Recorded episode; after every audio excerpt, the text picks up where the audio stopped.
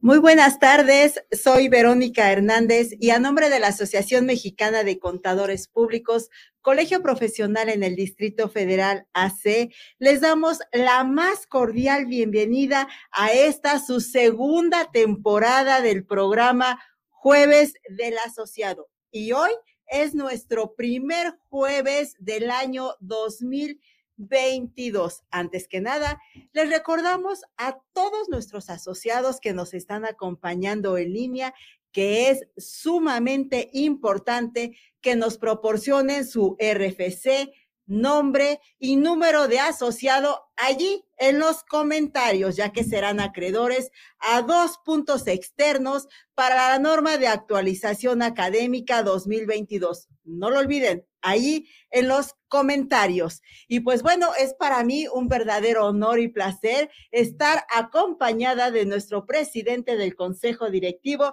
quien va a dar una inauguración de este, su segunda temporada de Jueves del Asociado, el maestro José Jesús Rodríguez Ambris. Maestro, por favor, adelante. Gracias, gracias este, a todos los asociados, escuchando todo esto eh, de los este, acuerdos conclusivos, este, y bueno, vamos a ver este tema con el licenciado Miguel Ángel, y también el tema cultural, una gran este, psicóloga que nos va a tratar ahí. Eh, recordando que toda la formación no solamente es eh, técnica, sino también integral, y bueno, parte de esto es también este, la parte cultural. Eh, déjenme hacerles también el comentario que por ahí se está trabajando ya con Coparmes y con un grupo este, de Bolsa Mexicana de Valores para traer nuevos productos de calidad eh, en sistemas digitales y también ahí con Coparmex estamos haciendo acuerdos para ir conjunto con, con varias este, visiones, no solamente de la contaduría, sino también del sentir empresarial. Y bueno, eh, damos, este, le regreso la, el micrófono a la licenciada para que haga la presentación de nuestro invitado de hoy, Miguel Ángel. Adelante. Muchas gracias, maestro. Y por supuesto, como cada jueves que hemos tenido, hoy vamos a tener dos temas espectaculares. Y en la parte técnica nos encontramos con el licenciado Miguel Ángel Izquierdo Flores. Él es licenciado en contaduría Pública es supervisor senior Contraloría Externa de Cell Science Grand Tom y además es el director de la Procuraduría de la Defensa del Contribuyente. Él es director general de Acuerdos Conclusivos A. Licenciado Miguel Ángel Izquierdo, es un verdadero placer tenerlo en este primer jueves 2022.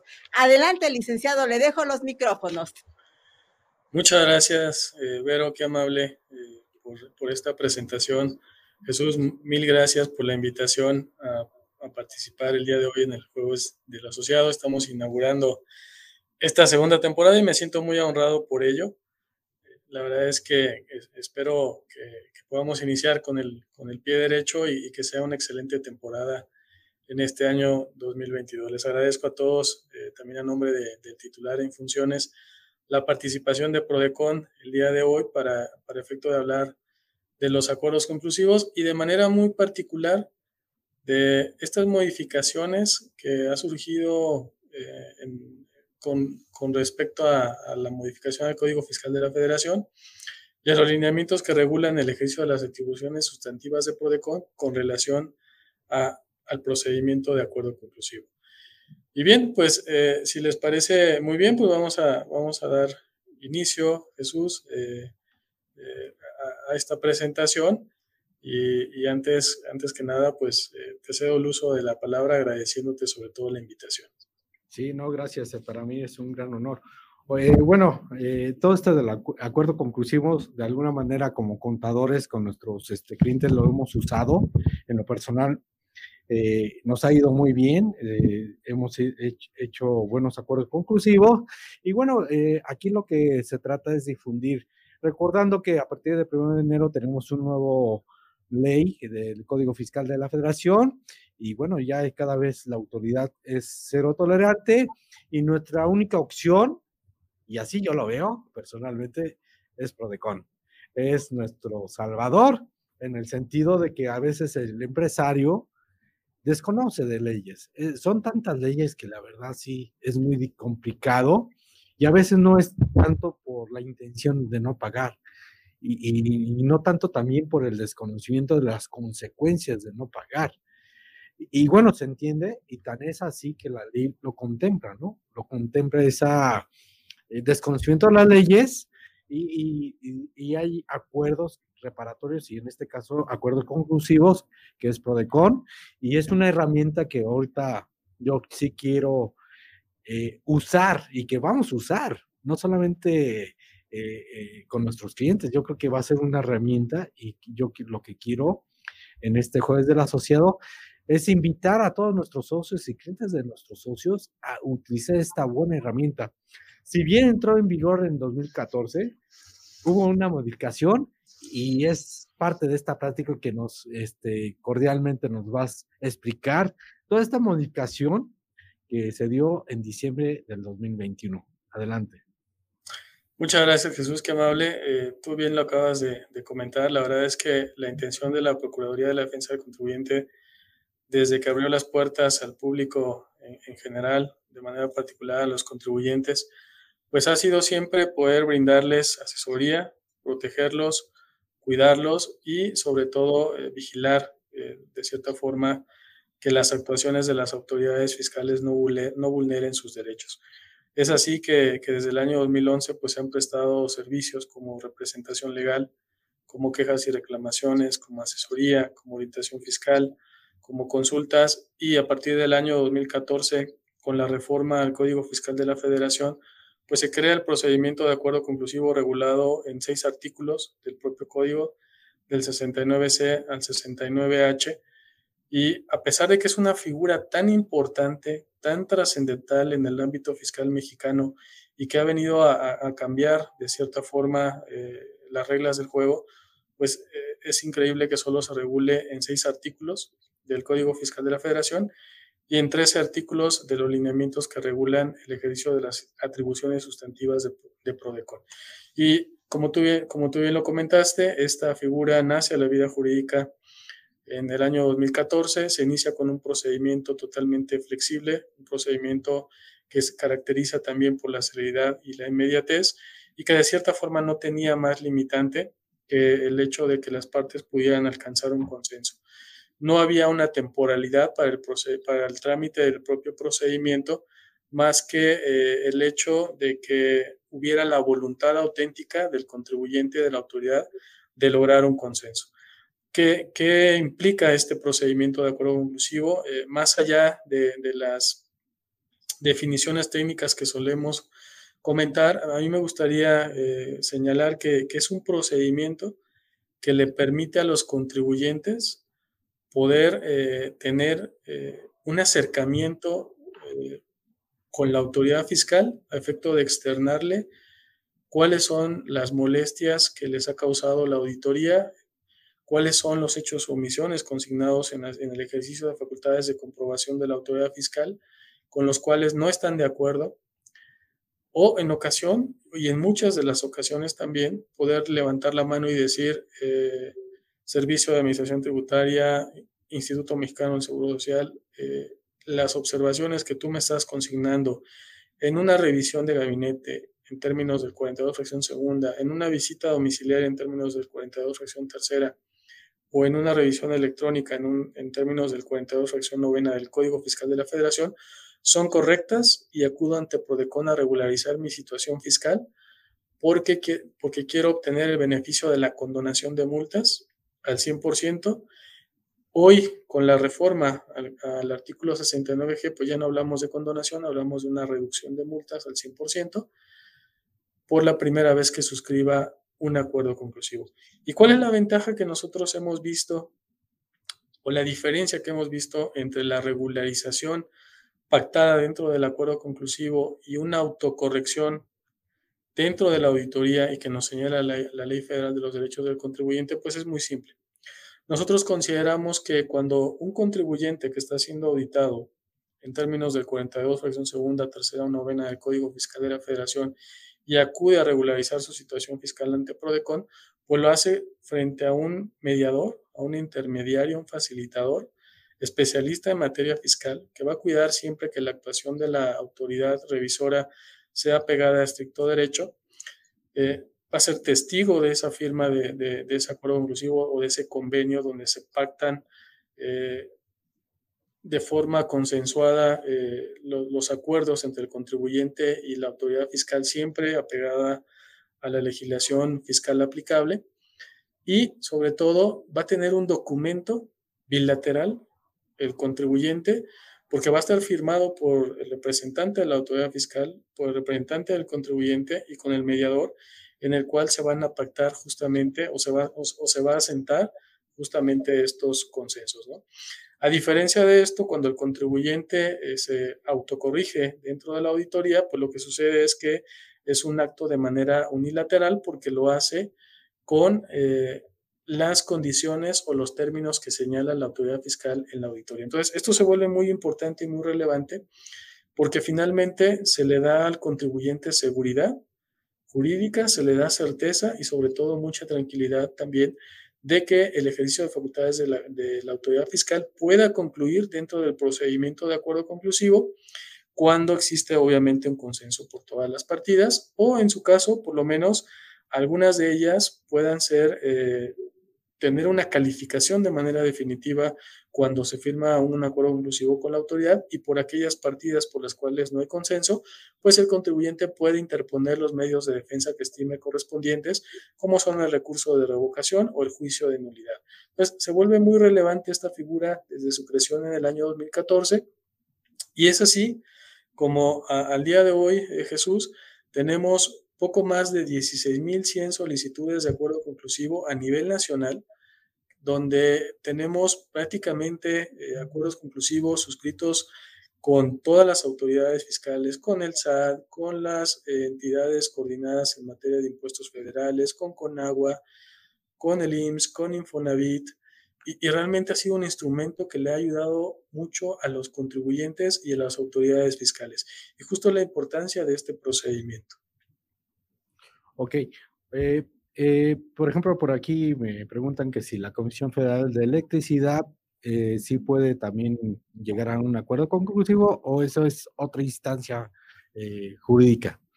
No, fíjate que nosotros solamente atendemos en el acuerdo conclusivo en materia de impuestos federales y cuando una autoridad fiscal está ejerciendo facultades de comprobación en términos del artículo 42, fracción segunda, tercera o novena, es decir, una revisión de gabinete, una visita domiciliaria o una revisión electrónica. Prácticamente eh, estamos hablando de, de, aquellas facultades de comprobación que ejerce el SAD, el IMSS, el Infonavit, Conagua incluso, o las entidades coordinadas en materia de impuestos federales.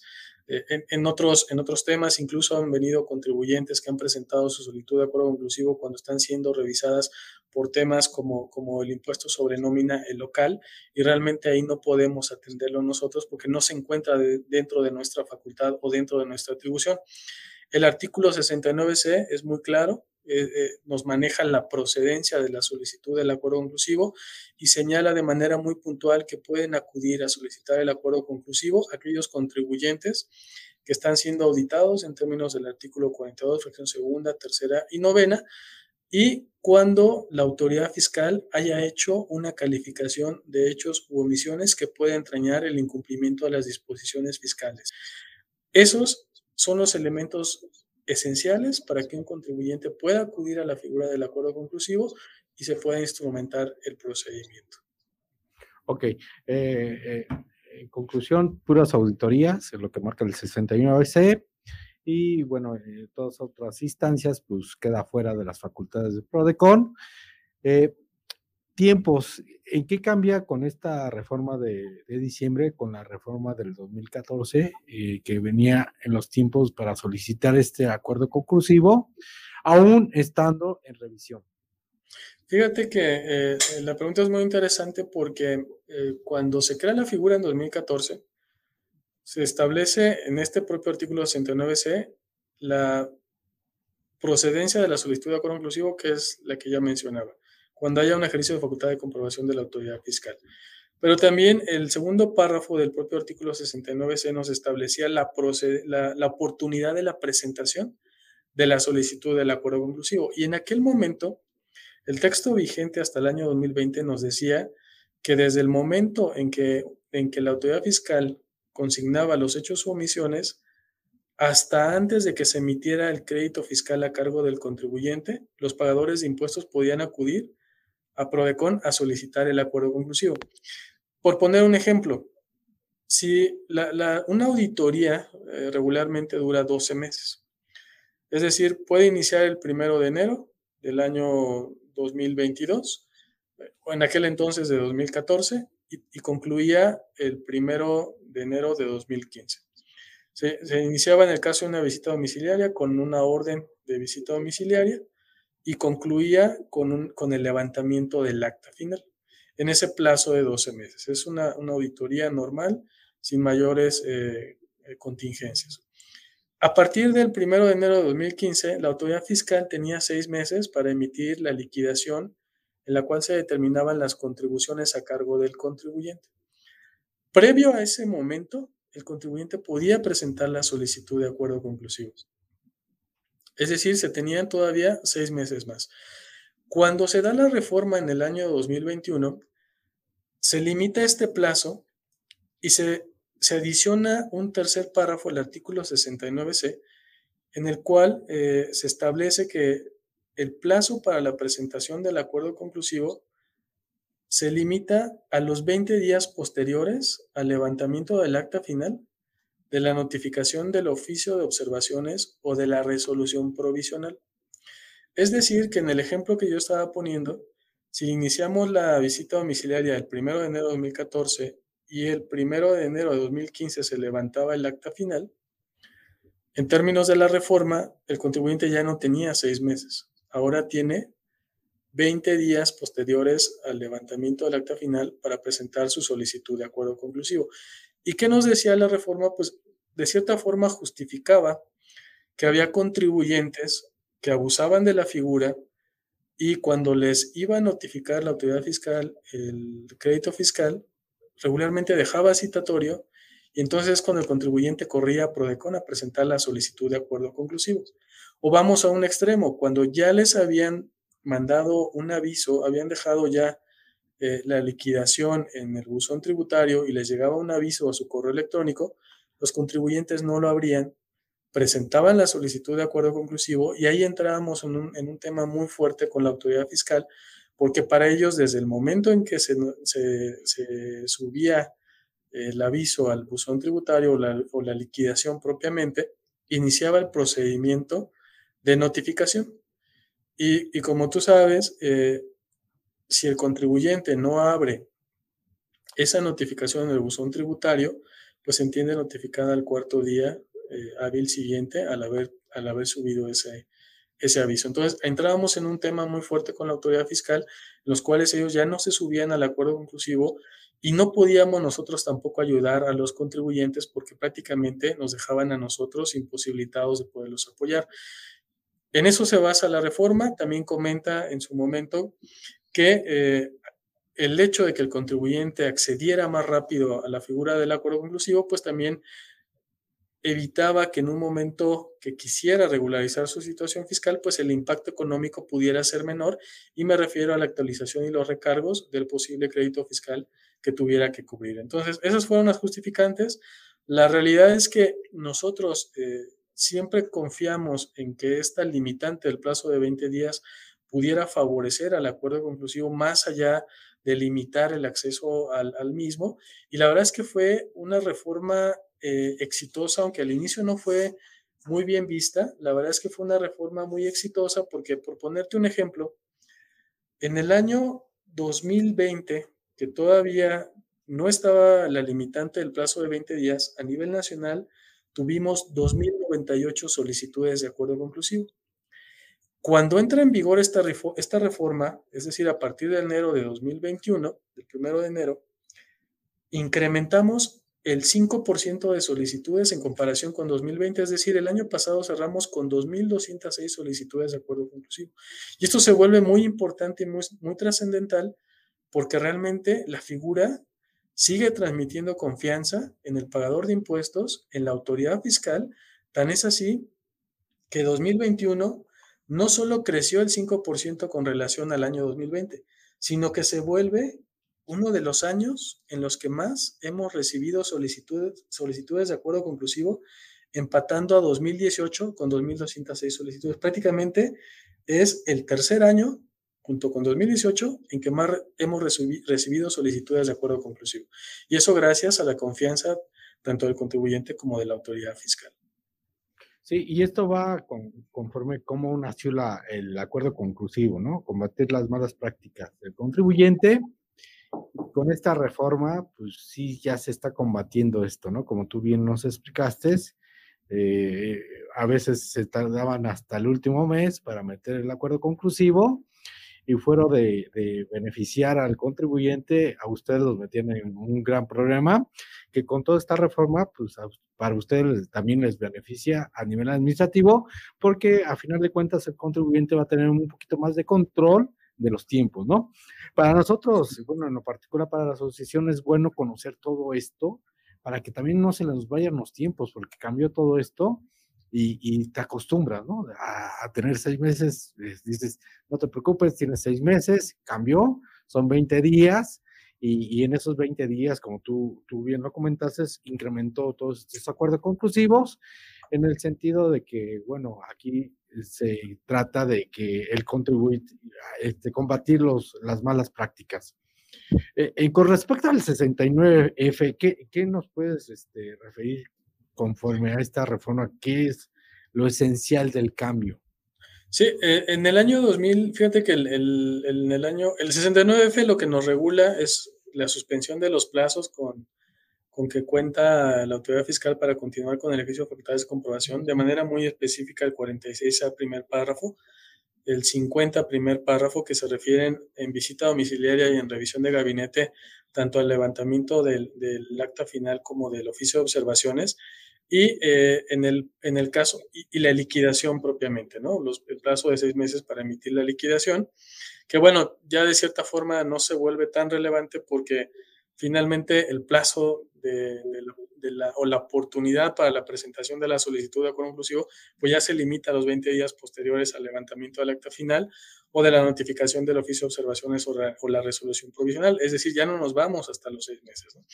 Pero esos artículos están regulados en términos del 69F y también el, 53B a que se refiere la, la, revisión electrónica y un artículo bien importante que es el 67 sexto párrafo que es justamente la caducidad especial. Y este se vuelve relevante porque en el, en el año 2000, hasta el, del año 2014 al año 2019, el, el párrafo que nos refería a la caducidad especial, es decir, los seis años, seis meses, era el antepenúltimo párrafo, 67, antepenúltimo párrafo. Pero en el año 2019, eh, que entró en vigor en el año eh, se da una reforma que entra en vigor en, 2020 y se le adiciona un párrafo al artículo 67. Entonces se desfasa de cierta forma, el, el párrafo de la caducidad especial queda en el sexto párrafo, pero el artículo 69F te remitía al 67 ante penúltimo párrafo. Es decir, había ahí un desfase entre, entre el, la caducidad especial que señalaba el sexto párrafo con el antepenúltimo. Y algunos contribuyentes, cuando presentaron su solicitud de acuerdo conclusivo, quisieron de cierta forma eh, abusar un poquito de, esa, de, esa falta de, modificación en el, en el artículo, pero cuando se reforma el 69F en el año 2021, se corrige esta situación. Entonces, eh, ahora el texto vigente es, se suspenden los plazos del 46A primer párrafo, del 50, del 50 primer párrafo, del 53B y del 67 sexto párrafo. Con esto, prácticamente estamos hablando de todos los plazos con que cuenta la autoridad para continuar con su ejercicio de facultades de comprobación o incluso para prever el tema de la caducidad especial. El artículo 69F es uno de los grandes beneficios del acuerdo conclusivo. Y, me explico, nosotros hemos considerado, y, realmente es lo que más se ha vendido de la figura del acuerdo conclusivo, que uno de los grandes beneficios es la condonación de multas al 100% cuando se suscribe por primera vez el acuerdo inclusivo. Pero yo pondría a ese mismo nivel el tema de la suspensión de los plazos. ¿Por qué? Porque todos sabemos y hemos tenido la experiencia de una auditoría en la cual prácticamente la autoridad fiscal se presenta en el domicilio del contribuyente, le notifica la orden de visita domiciliaria, le requiere la primera información y documentación, si acaso le hace un segundo requerimiento y por cuestiones de tiempo no vuelve a ver la autoridad fiscal al contribuyente hasta que llega el momento de levantar la última acta parcial o previo a eso las actas de comparecencia o las constancias de hechos u omisiones. Y ese es el, segundo contacto, tercer contacto que tienen los contribuyentes con las autoridades y finalmente terminan observando todo en una última acta parcial, en un acta final o en un oficio de observaciones. Y todo me refiero a que en el, en el tema de los ingresos observan tanto los depósitos como los ingresos que se señalan en un CFDI, como aquellos que están registrados en una contabilidad. Entonces, de un solo concepto podemos tener tres observaciones que implican el incumplimiento de las disposiciones fiscales del contribuyente.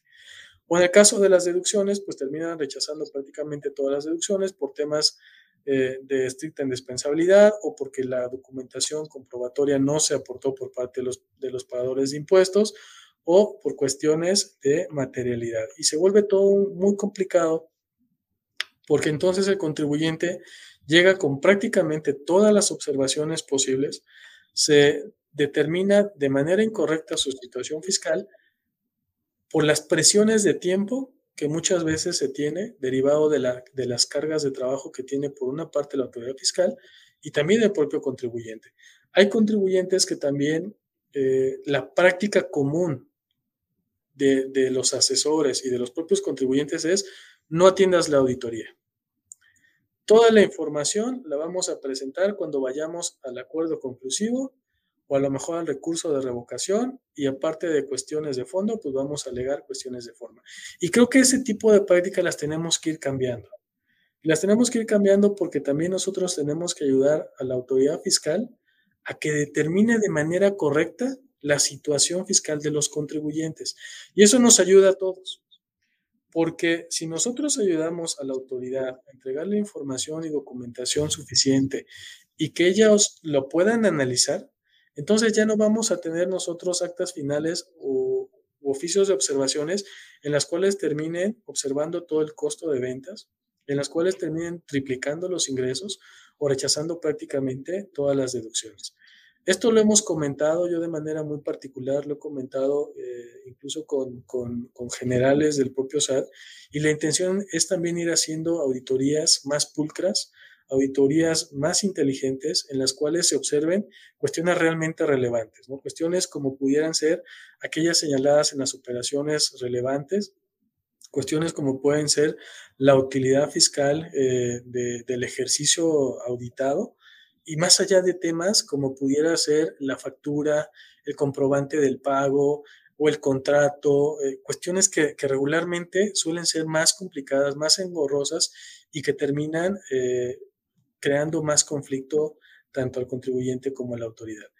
Y ahí es donde se vuelve importante justamente la suspensión del plazo del artículo 69F, porque le da un respiro tanto al contribuyente como a la autoridad fiscal cuando acuden al acuerdo conclusivo, porque es como, ok, vamos a, vamos a, tener un poquito más de tiempo para revisar toda la información y documentación que aportó el contribuyente, y entonces vamos a hacer un análisis más profundo y más real de esa información y de esa documentación. El tema, Jesús, es que se complica ahorita un poco porque yo, este ejemplo que acabo de poner, pues era aplicable a, antes de 2022. Pero hablando justamente de las reformas al Código Fiscal de la Federación, tenemos una reforma muy importante al artículo 69C que está vigente a partir de enero de, de este año, en el cual el plazo para poder tramitar el procedimiento de acuerdo conclusivo se limita a 12 meses. Entonces, vamos a tener prácticamente un plazo muy similar al de la auditoría. Y esto aplica no solamente, eh, el 69, ese cuarto párrafo señala que todas aquellas solicitudes de acuerdo conclusivo que se presenten a partir de la vigencia de la norma, es decir, del 1 de enero de 2022, tendrán que tramitarse o concluirse en un plazo de 12 meses. Pero el transitorio nos señala que este mismo plazo aplica para todas aquellas solicitudes de acuerdo inclusivo que se hayan presentado antes de la vigencia de la norma. Entonces, yo te puedo decir que hoy, de los 16.100 expedientes que se han tramitado en acuerdo conclusivo, traemos alrededor de 1.500, los cuales tengo que concluir a más tardar el 31 de diciembre de 2022. Pero esto se vuelve muy relevante porque no estamos hablando de 12 meses. Y me explico. Nosotros, y ustedes saben, cada año emitimos un acuerdo general, que es el acuerdo general número uno, en el caso de, este año 2022, en el cual establecemos nuestros días inhábiles y aquellos periodos en los cuales se suspenden los plazos y los términos. Prodecon tiene dos periodos vacacionales al año, que regularmente son las dos últimas semanas de julio y las dos últimas semanas de diciembre. Casi siempre empatan con los plazos eh, que se señalan inhábiles en la resolución miscelánea fiscal para el SAT. Y esto había estado de esa forma hasta el año 2021. Pero ¿qué pasa ahora con 2022? Que nosotros no podemos quitarle al contribuyente 15 días hábiles en julio y otros 15 días hábiles en diciembre, porque eso implicaría un mes menos para que el contribuyente pudiera eh, atender el procedimiento de acuerdo conclusivo y lo mismo para, la autoridad fiscal. Entonces, en términos del Acuerdo General 1-2022, estos días se vuelven hábiles para tener justamente todo el año completo para poder tramitar el procedimiento de acuerdo inclusivo. Pero, ¿qué va a pasar en la práctica? Como ustedes saben, los últimos 15 días de diciembre regularmente el SAT no hace ninguna, ninguna actuación. También son periodos eh, vacacionales para ellos y resulta muy complicado para nosotros poder firmar un acuerdo conclusivo en esos últimos 15 días de diciembre o incluso cerrar un expediente sin consenso.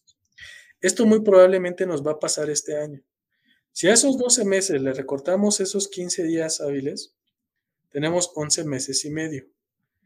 Pero si a esos 11 meses y medio le recorto los 30 días hábiles que yo tengo para elaborar el proyecto de acuerdo conclusivo, en términos de la modificación que hicimos a los lineamientos, recordarán que el texto vigente del artículo 103 de los lineamientos eh, en el año 2021 establecía siete días para que Prodecon elaborara el proyecto de acuerdo inclusivo cuando existía consenso entre las partes. Hoy, esos siete días no atendían a la realidad, porque nos tardábamos más tiempo, porque, porque hay proyectos que son muy sencillos, pero hay proyectos muy laboriosos.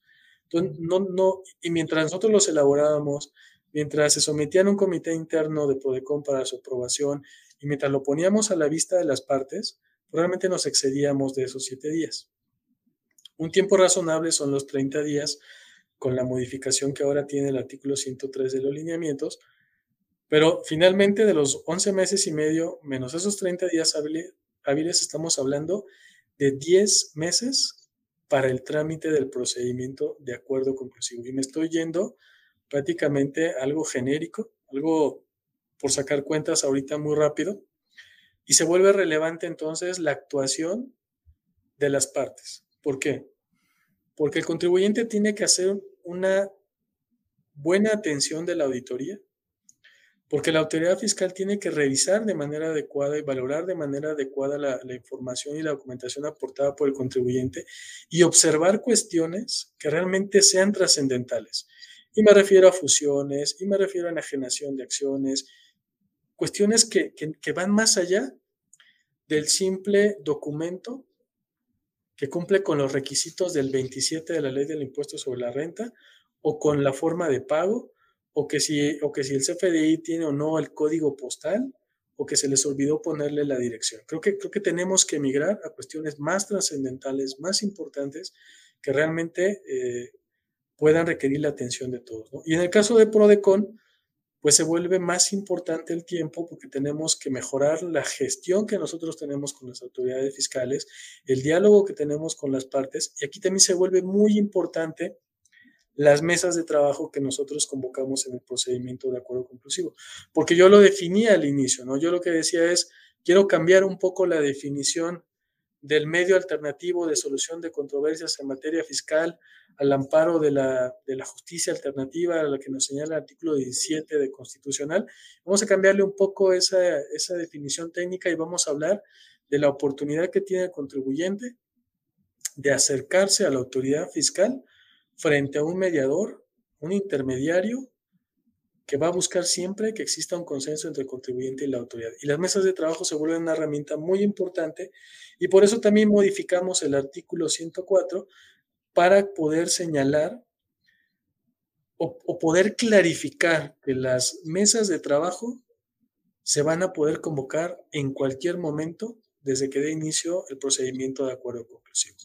¿Para qué? Para que las partes puedan estar en contacto más rápido, para que las partes puedan intercambiar información y documentación o argumentos de forma más rápida, entonces podamos llegar al punto en dos o tres meses que en el año 2021 estábamos llegando hasta en seis o siete meses. Esto se vuelve bastante interesante para todos esos. Eh, eh, oye, bueno, sí, sí cambia totalmente. Una pregunta, y bueno, no sé si ya les ha llegado casos de materialidad, es un tema nuevo. No sé si ya tengan algo ustedes ahí concluido. Y es algo que, pues sí, fue muy sonado aquí dentro del ambiente contable, eh, que ya pusieron un nuevo requisito. Y algo también aprovechando, si eh, hay algo concreto, eh, la fecha cierta. Sí, fíjate que son dos temas bastante, bastante interesantes porque el tema de la materialidad es un tema muy recurrente en las auditorías de, sobre todo de AGAP, donde, donde lo que busca la autoridad es justamente poder eh, eh, evidenciar que se realizaron las operaciones. Y te pongo un ejemplo. Vamos a pensar en una constructora la cual construyó un puente y cuando llega la autoridad fiscal a revisarlo, al contribuyente, lo primero que dice el contribuyente es, oye, espérame, ahí está el puente. O sea, ve y, ejemplo, ve a periférico y vas a ver el segundo piso. O sea, no, no puedes cuestionarme en un momento dado, pues que no se hizo la obra, porque ahí está y tú la ves. Y es más, hasta te aporto las fotos para que puedas eh, ver de qué tramo a qué tramo eh, yo, yo realicé esa obra. Pero, pero realmente lo que busca la autoridad no, no es cuestionar si realmente existió o no, eh, en, en el caso concreto la obra, porque es evidente que ahí está, sino buscar cuándo se hizo, quién la hizo de qué forma se hizo y qué elementos se consideraron para hacerla. Es decir, todos aquellos elementos que le permitan identificar que realmente el contribuyente que dice que hizo la obra realmente participó en esa elaboración. Y esto se da mucho porque se han dado muchos abusos también por parte de los contribuyentes en los cuales se subcontratan prácticamente empresas cascarones, donde primero la que gana una licitación pues no tiene ni activos, no tiene trabajadores, en ocasiones no tiene ni capital, pero es la que gana la licitación y termina subcontratando a varias empresas. Y esas empresas subcontratan a otras, que son las que realmente terminan haciendo la operación. Y esto se vuelve bien complicado porque en, en esta cadenita hay una empresa que termina incumpliendo con las obligaciones fiscales. Y eso es lo que le preocupa a la autoridad. Cuando realmente acuden al acuerdo conclusivo contribuyentes que realmente hicieron las operaciones, todas las, todas las operaciones de los contribuyentes en términos de la Ley Federal de los Derechos del Contribuyente se, presumen de buena fe, las actuaciones se presumen de buena fe. El tema es también demostrar que realmente existieron esas operaciones. ¿no? Y aquí lo que busca mucho la autoridad es entre, los famosos entregables. ¿Cómo te comunicaste con tu proveedor? ¿Qué tipo de, de material utilizó tu proveedor? ¿Cuándo entró la mercancía al almacén? Cómo le pagaste a los trabajadores, cómo escogiste a lo mejor a ciertas personas capacitadas para que te pudieran prestar el servicio, en qué momento lo contrataste, eh, cómo pactaste la contraprestación y todos estos elementos se vuelven bien importantes, se vuelven muy importantes. Y justo al inicio lo, lo, platicábamos tú y yo antes, ahora, ahora sí que detrás de cámara, lo decíamos, lo que, lo que muchas veces hace el empresario es decir, a mí déjenme hacer mi negocio, yo veo si lo pago con la tarjeta de crédito o en efectivo o con la tarjeta de, de mi esposo o de mi esposa, no me paren la operación. Pero finalmente a quien terminan volteándole el, problema es el asesor. Y creo que ahí es donde se vuelve muy importante eh, los, los, contadores, los abogados, asesorando adecuadamente a los contribuyentes para que todo este tipo de operaciones estén soportadas con documentación comprobatoria, estén soportadas con contratos, estén, y en el caso de los contratos, eh, el, tema de la fecha cierta se vuelve relevante. La realidad es que hay una, hay una tesis, si no me recuerdo, que señala que justamente la fecha cierta pues se da con, con, la, con la, fe de un, de un notario, ¿no? Pero nosotros hemos tenido asuntos en los cuales hay contratos que no necesariamente están protocolizados, pero que sí están revestidos con la información y documentación suficiente que permitan acreditar que la operación realmente se realizó en la fecha que se señala en el contrato. Y pongo un ejemplo.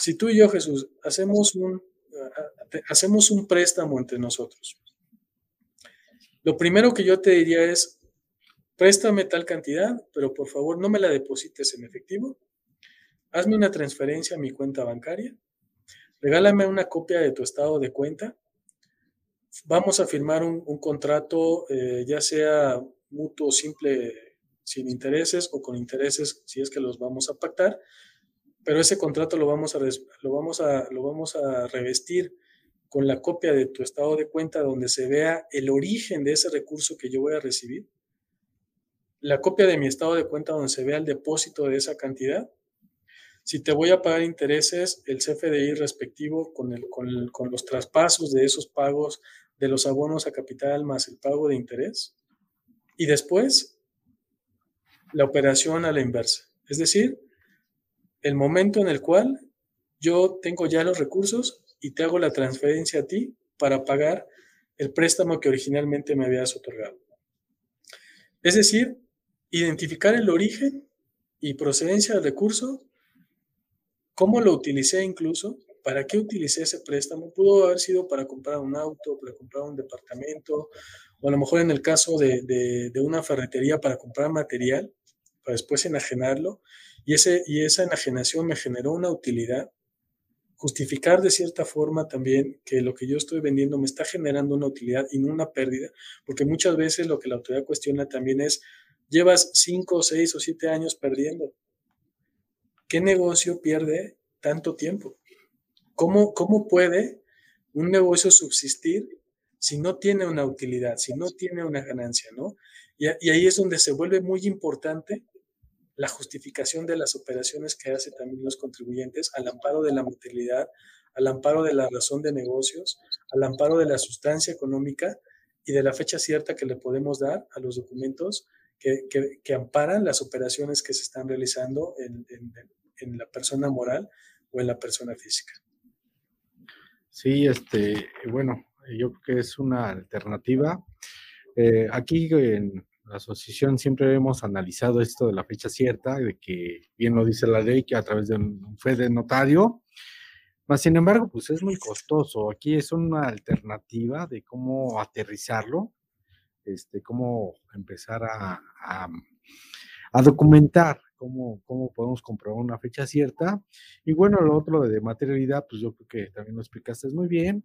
Eh, son temas muy, ahorita muy, que se pusieron en código de fiscal y que ya lo estamos viviendo, o sea, que ya lo estamos viviendo y por eso también mi pregunta de cómo lo está viendo Prodecon, si ya tiene alguna experiencia, porque ya son temas de, de, una reforma que ya pasó y bueno, que ya estamos viviendo y que ahorita ya lo estamos viviendo actualmente.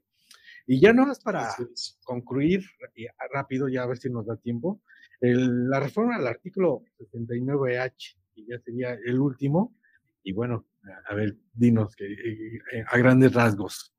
Gracias, Jesús. Eh, nada más para terminar muy rápido, eh, fíjate que el tema de materialidad, el tema de sustancia económica y de razón de negocios, de manera muy particular los dos últimos, nosotros desde el año 2014 ya lo estábamos viendo, antes incluso de la creación del artículo 5A del Código Fiscal de la Federación. Entonces, aquí se vuelve bien importante eh, la experiencia que ha tenido Prodecon de manera muy particular con el acuerdo conclusivo en todos estos temas, porque realmente ya los conocíamos, la autoridad ya los estaba implementando, ya se hablaba de sustancia económica de razón de negocios, aun cuando no existiera un artículo que hiciera referencia a las mismas. Entonces, eh, ahí solamente lo dejo como, como, como comentario por la experiencia de Prodecon. Y, y atendiendo a tu pregunta, el artículo 69H se reforma en el año 2021 y ¿Qué nos, ¿Qué nos, dice el artículo 69H? Nos dice que el acuerdo conclusivo suscrito entre las partes, contribuyente y autoridad fiscal, es definitivo en cuanto a los hechos o omisiones sobre los cuales se está acordando o se está pactando. Es decir, que es inimpugnable. No podría un contribuyente que ya pactó con la autoridad revisora ir a someter esos hechos o omisiones a un juicio de nulidad, porque ya se definió de manera total la situación fiscal del contribuyente por esos hechos o omisiones. Pero esto ni siquiera el juicio de, lesividad operaría en contra de, ese, de ese acuerdo conclusivo suscrito ante la presencia de Prodecon, a menos que, a menos que hubiera hechos falsos, lo cual en alrededor de 7.000 acuerdos conclusivos que hemos suscrito de 2014 a la fecha, no tengo conocimiento de que en uno solo haya operado el juicio de lesividad, lo cual se vuelve bien importante también porque crea mucha seguridad al contribuyente. Ahora bien, esto pasaba solo a nivel local, pero con todos los acuerdos que ha suscrito México, y me refiero de manera particular al tema de BEPS, se vuelve importante también que el acuerdo conclusivo sea indisputable en términos de los tratados internacionales que ha firmado México. Y lo señalo porque ya una regla que estaba vigente hasta el año 2020 establecía que aquellos acuerdos que lograran los contribuyentes con las autoridades fiscales en el acuerdo conclusivo no iban a ser sujetos de un MAP, no eran mapeables. Entonces, lo único que se hizo es elevar ese texto o el contenido de esa regla de la resolución miscelánea fiscal al Código Fiscal de la Federación y de manera muy particular al artículo 69H, considerando no solo que el acuerdo inclusivo es incontrovertible, sino que también es indisputable. Y por ahí pudiéramos analizar, y algunos contribuyentes muy al inicio se preguntaban, ¿realmente me conviene ir al acuerdo inclusivo entonces a pactar con la autoridad fiscal mexicana? cuando muy probablemente me pueda causar un perjuicio si yo quiero someter a una jurisdicción distinta a la mexicana, ejemplo, una, una partida como una regalía o una asistencia técnica. La realidad es que no hemos, hemos visto que aún así los contribuyentes siguen confiando en la figura Solamente por ponerte un ejemplo, eh, Jesús, el 80% de los contribuyentes que acuden al acuerdo inclusivo son personas físicas. El otro 20% se refiere a personas morales y de ese 20%, solo el 11% son grandes contribuyentes. Y esto rompe con el mito de que la figura del acuerdo conclusivo está hecha para los grandes contribuyentes. Realmente el acuerdo inclusivo está hecho para las personas físicas, para las personas, para las eh, pequeñas y medianas empresas, obviamente para los grandes contribuyentes, porque el derecho no distingue. Y el procedimiento no podría limitarse a un contribuyente o a otro. Realmente todos tienen el derecho de acudir a la figura, primero, para desvirtuar los hechos o omisiones consignados por la autoridad fiscal y segundo, a regularizar su situación fiscal al amparo del acuerdo conclusivo. Sí, este, yo creo que tú lo acabas de mencionar muy bien, más eh, grueso es persona física, porque son los que de alguna manera quieren eh, regularizar su estado, su situación fiscal, por eso acuden y de alguna manera también nosotros vemos con buenos ojos, inclusive nosotros asesorábamos, es que te conviene mejor hacer un acuerdo conclusivo que, que, este, que pagar por cierto, o sea, este, la verdad. Eh, por ahí me pregunta María Teresa Romero, pregunta, cuando habla de multas, ¿son todas las de forma y fondo al 100%? Todas las, todas las multas de forma y de fondo al 100% cuando se suscribe por primera vez un acuerdo conclusivo, pero son las multas que derivan de los hechos o omisiones consignadas en la auditoría. Es decir, no se condona una multa de apremio, que son aquellas que impone la autoridad fiscal cuando no se atiende un requerimiento en la auditoría. Esas no son condonables. Sí, pues híjoles, este, fíjate que fueron tres artículos esenciales, este, muy, y bueno, que viene de la reforma, se ven muy chiquitos, pero tienen una gran, un gran impacto, un gran impacto y cambia totalmente a como veníamos, este, habitualmente manejando los acuerdos conclusivos. Por eso para mí era muy importante que tú nos apoyaras con este tema y qué mejor que toda la comunidad de asociados que nos siguen y que están aquí en vivo, eh, escuchen todo esto, ¿no? O sea, que estemos este, preparados, actualizados de estas reformas y que bueno, pues de alguna manera, si nos toca asesorar, pues ya tenemos este, eh, qué fechas, cuánto tiempo cambió totalmente y bajo qué figuras podemos llegar a un, a un acuerdo conclusivo. Este, lamentablemente, pues ya se nos acabó el tiempo, fue muy rápido. Este, Lástima. Eh, ojalá en otra ocasión, estaba platicando con él, eh, nos vamos a ver con Prodecon también lo de cancelación de CFDI, es un tema, híjoles, que ahorita traemos mil problemas, por ahí ya hubo criterios, ya está sacando Hacienda, pero también queremos la visión de Prodecon, o sea, porque eh, bajo estas estadísticas que tú nos eh, mencionaste, eh, el 80% de nuestros clientes está representado por personas físicas que yo creo que están ahí, este, te han llegado este, a solicitar un acuerdo conclusivo en, en, Prodecon en general, ¿no? Yo te agradezco mucho el tema, ya se nos acabó el tiempo. Muchas gracias, Jesús. Y, bueno, tú sabes que esta es tu casa. Muchas, gracias, por, por esta, e, esta, esta práctica que es muy nutritiva. Al contrario, Jesús, mil gracias a ti, gracias a todos los asociados. La verdad es que eh, es un placer para mí poder participar con ustedes. Y claro que sí, dejamos ahí pendientes eh, sobre todo el tema de, la restricción del certificado de sello digital. Vamos a invitar a uno de mis compañeros de quejas para que pueda exponer ese tema ellos son los expertos en la materia y seguro va a ser bastante interesante. Mil gracias a ti, Jesús, nuevamente. Vero, mil gracias y, encantado de poder participar siempre que me inviten. Muchísimas gracias, licenciado Izquierdo, como siempre, excelente sus ponencias, excelente todos los conocimientos que usted nos transmite. Y pues bueno, le vamos a hacer entrega de su reconocimiento de manera virtual y para ello, pues el, el presidente de nuestro consejo directivo, el maestro Jesús Rodríguez Ambrís, hará entrega del mismo. Sí. Eh, a nombre de la Asociación Mexicana de Contadores, eh, Colegio Profesional en el Distrito Federal, Otorga el presente reconocimiento al licenciado Miguel Ángel Izquierdo Flores por haber participado en la ponencia del tema Nuevos lineamientos en materia de acuerdos conclusivos durante nuestro evento Jueves del Asociado.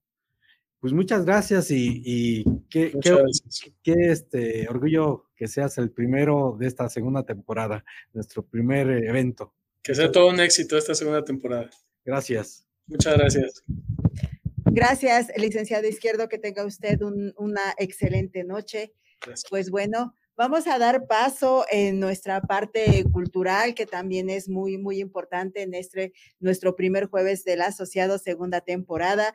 Y vamos a eh, presentar el tema interpretación del lenguaje no verbal el cual será impartido por la maestra Tabata Grisel Rodríguez García, quien es licenciada en psicología, licenciada en Derecho, cuenta con una maestría en psicoterapia humanista, es maestrante en educación especial, además es agente capacitador externo por parte de la Secretaría de Trabajo en el área de psicología y cuenta con las siguientes acreditaciones de instrucción en el área de psicología, de instrucción en el área de psicometría clínica, de acreditación de instrucción en el área de psicometría organizacional y además la maestra Rodríguez Galicia es perito en psicología forense, egresada de la Sociedad Mexicana Forense, cuenta con certificaciones en, en psicometría clínica,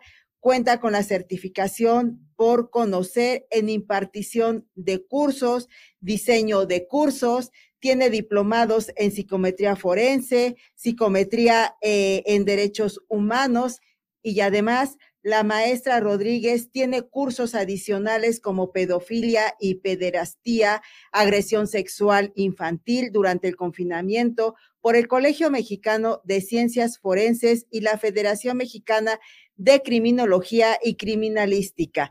Además, tiene el curso de detección del abuso sexual infantil mediante la grafología infantil. Ella ha participado en la radio, en las estaciones de Radio FM, Radiante 94.5 FM, Buenos Aires, Argentina, en la estación News MX Radio y TV para la República Mexicana, Grupo Radio Fórmula, Radio Onda de Amor, entre otros. Maestra Rodríguez García, Galicia, perdón, es un placer tenerla con nosotros. Adelante, les cedo los micrófonos, por favor.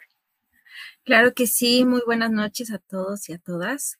Para mí es un placer poder estar con ustedes el día de hoy. Por supuesto que agradezco la invitación al presidente del Consejo Directivo, Jesús Rodríguez, y también a la Asociación Mexicana de Contadores Públicos, que me permitieran dar el tema del día de hoy, que es interpretación del lenguaje no verbal, que evidentemente es un tema bastante amplio. Sin embargo, trataré de ser breve con la finalidad de que se puedan exponer las generalidades y que les sea comprensible a todos. ¿De acuerdo?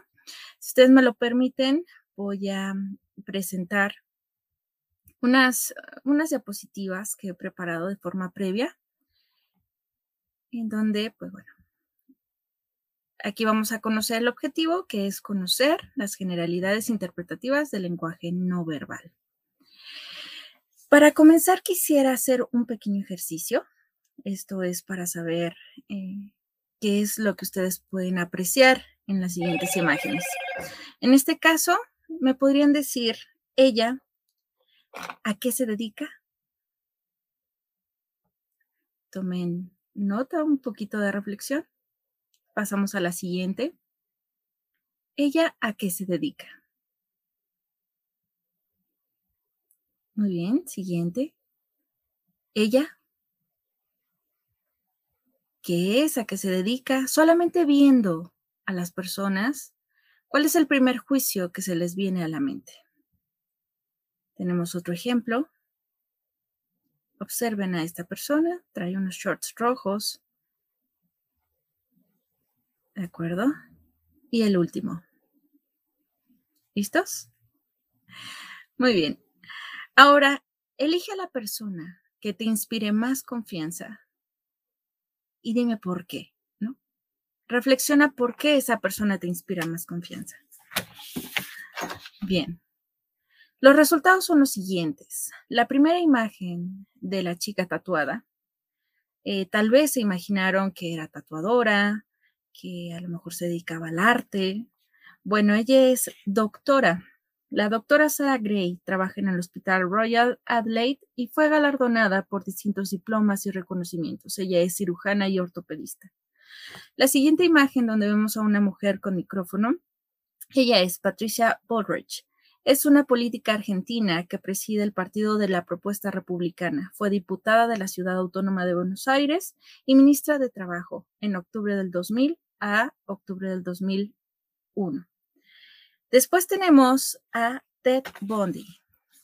Ted Bundy fue un estudiante aplicado con buenas notas. Fue egresado de la Universidad de Washington con la licenciatura en psicología y el FBI le comprobó 36 asesinatos, por lo que fue condenado a muerte y ejecutado en la silla eléctrica el 24 de enero de 1800, perdón, 1989. La persona que tienen abajo, una mujer con lentes, posiblemente haya sido una que más les inspiraba confianza. Bueno, ella es Casey Anthony. Según la fiscalía, fue una madre que mató a su pequeña hija en junio del 2008. Primero le cubrió la boca, la nariz, con cinta aislante, arrojó el cuerpo en un bosque cerca de la casa de sus padres en Orlando, Florida. Y el último personaje de Shorts es Boris Johnson. Fue primer ministro del Reino Unido.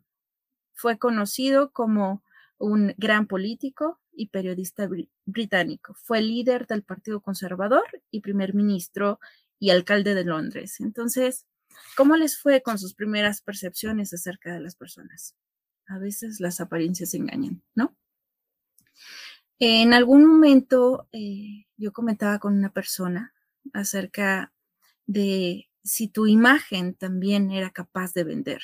Me decía, yo soy lo suficientemente lista como para no tener que depender de las imágenes ni de las etiquetas. Bueno, afortunada o lamentablemente vivimos en un mundo en donde importa lo que dices. Entonces, vamos a tratar de ser cuidadosos con ellos y este, esta pequeña conferencia se trata de eso. Vamos a ver, ¿qué es la expresión corporal? Existe un autor por ahí que se llama Andrés Rubio, que nos habla que la expresión corporal es la capacidad del cuerpo para poderse manifestar justo como es ante el mundo con un lenguaje propio a través de la utilización de gestos, de expresiones, de movimientos, de posturas, de la proximidad, etc. Tenemos varios tipos de comunicación.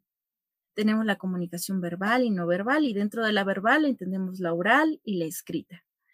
Y dentro de la no verbal tenemos el lenguaje kinésico, que es a través de los movimientos, el proxémico, que es a través de las distancias, porque también con las distancias medimos el grado de acercamiento afectivo que tenemos con otras personas, el paralingüismo y eh, también por ahí tenemos lo simbólico, ¿de acuerdo? Dentro de la proxemia es aquella que estudia las conductas no verbales relacionadas con el concepto de la estructuración y la utilización de los espacios. Entonces, dentro de esta proxemia, vamos a entender que tenemos cuatro zonas eh, principales para entender el comportamiento no verbal.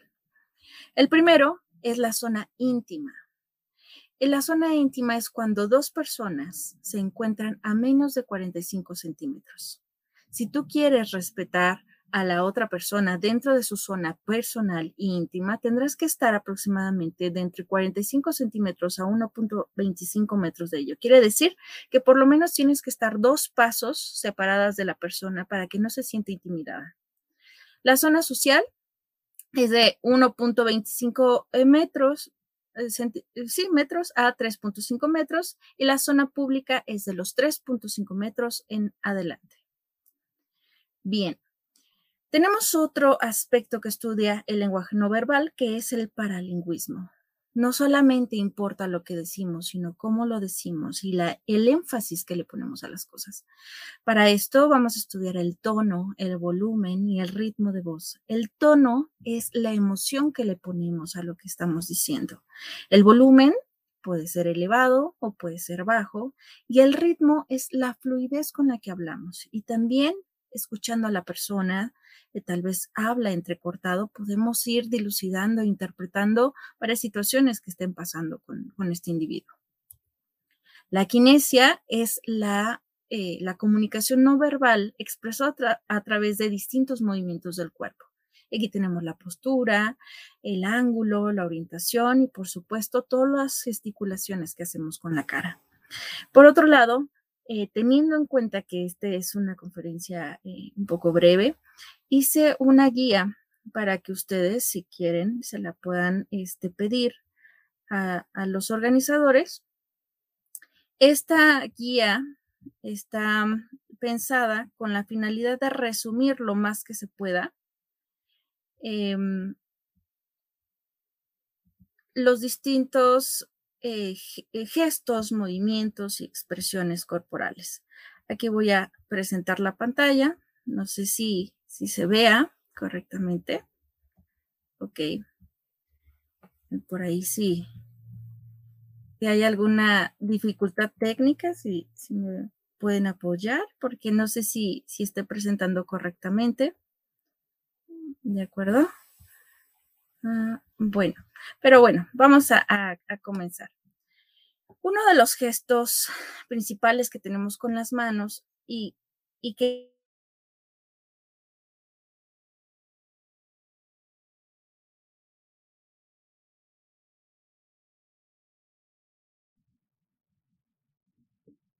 Maestra, nos escuchamos, no sé si tenga problemas de audio. ¿Su micrófono, maestra? Ok, ahí ya me escucha. Sí, maestra. Muchas gracias. Entonces, les hablaba que eh, a veces hacemos ciertas expresiones corporales. Una de ellas es cuando vemos a alguien morderse las uñas, inmediatamente podemos inferir que la persona pues tiene nerviosismo.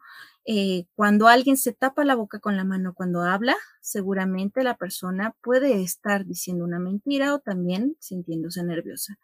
Murmurar entre dientes. En, cuando estamos hablando de mamíferos y nosotros somos uno de ellos, cuando em, podemos mostrar los dientes, puede ser una situación tanto de afabilidad como de agresividad. Todo depende también del estudio de la cara para saber si no se encuentra tensa. Cuando alguien bosteza, sin duda es una señal de que tiene falta de interés o de hostilidad.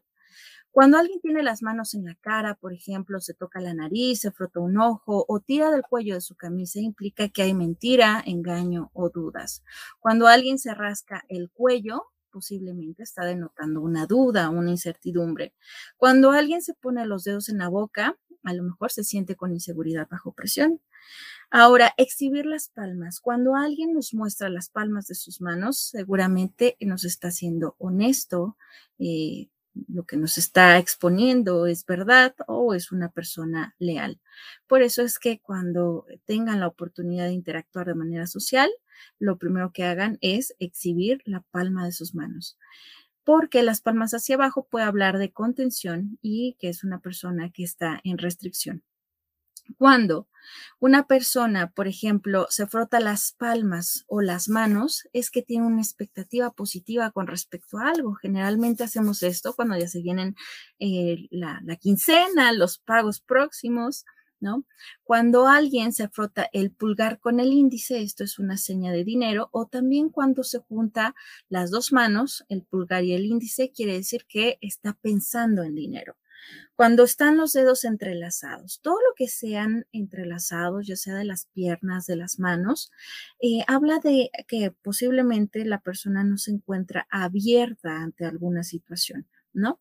Y los dedos entrelazados habla de una frustración o que se está disimulando una actitud negativa en esos momentos.